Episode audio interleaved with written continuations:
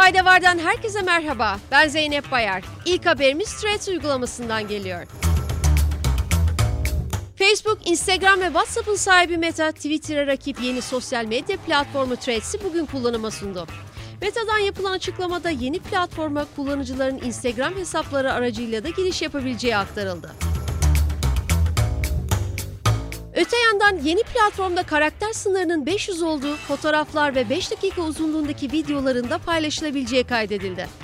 Threads'in vizyonunun sohbet için açık ve samimi bir kamusal alan yaratmak olduğunu belirten Meta CEO'su Mark Zuckerberg, Threads'in üye sayısının ilk 2 saat içinde 2 milyonu geçtiğini söyledi. Sırada Avrupa Birliği'nin tarımsal çalışmaları iyileştirmek amacıyla sunduğu yeni yasa teklifi var.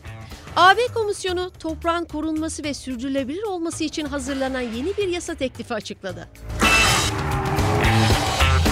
Buna göre AB ülkelerinde 2050 yılına kadar bütün toprakların sağlıklı hale getirilmesinin hedeflendiği ve kirlenmiş sahaların iyileşmesine ilişkin kurallar belirleneceği belirtildi. Toprak sağlığını iyileştirmek için toplanan veriler özellikle mahsul çeşitlendirme, bitki geliştirme ve dijital toprak yönetimi gibi uygulamalarda kullanılacak.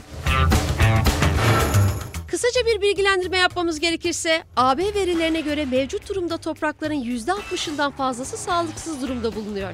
Ayrıca AB ülkelerinde geçmişteki faaliyetler nedeniyle 2,8 milyon kirlilik potansiyeli olan alan yer alıyor.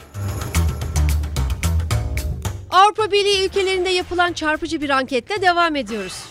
AB Komisyonu'nun açıkladığı ve 27 AB ülkesinde yapılan Eurobarometer anketine göre ankete katılanların %60'ı yolsuzluğun ülkelerinde iş yapma kültürünün bir parçası olduğunu belirtti. Diğer taraftan Avrupalıların %65'i ise yolsuzluğun ülkelerinde yaygın bir şekilde var olduğunu söyledi. Ankete Yunanistan'dan katılanların neredeyse tamamı ülkelerinde kamuda yolsuzluk olduğunu dile getirirken, kamuda yolsuzluk olduğunu düşünenlerin oranının en düşük olduğu ülke Finlandiya olarak açıklandı. Avrupa'da iş yapan şirketlerin %35'i de bulundukları ülkede yolsuzluğu bir sorun olarak değerlendirdi. Amerika Birleşik Devletleri'nde vatandaşlık sınavlarında 15 yılın ardından gelecek yıl güncelleme yapılacağı duyuruldu. ABD Vatandaşlık ve Göçmenlik Hizmetleri USCIS, vatandaşlık için mevcut sınav sisteminde İngilizce konuşma kısmının güncellenmesi teklifinde bulundu.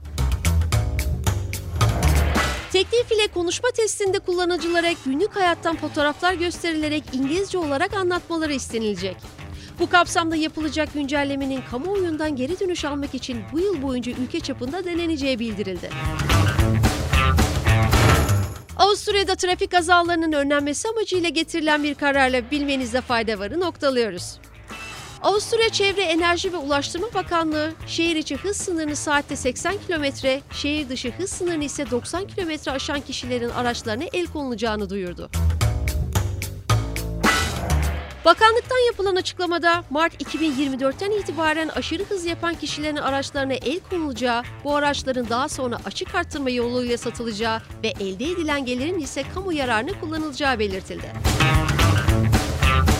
Bugünlük bu kadar. Yarın tekrar görüşmek üzere. Hoşçakalın.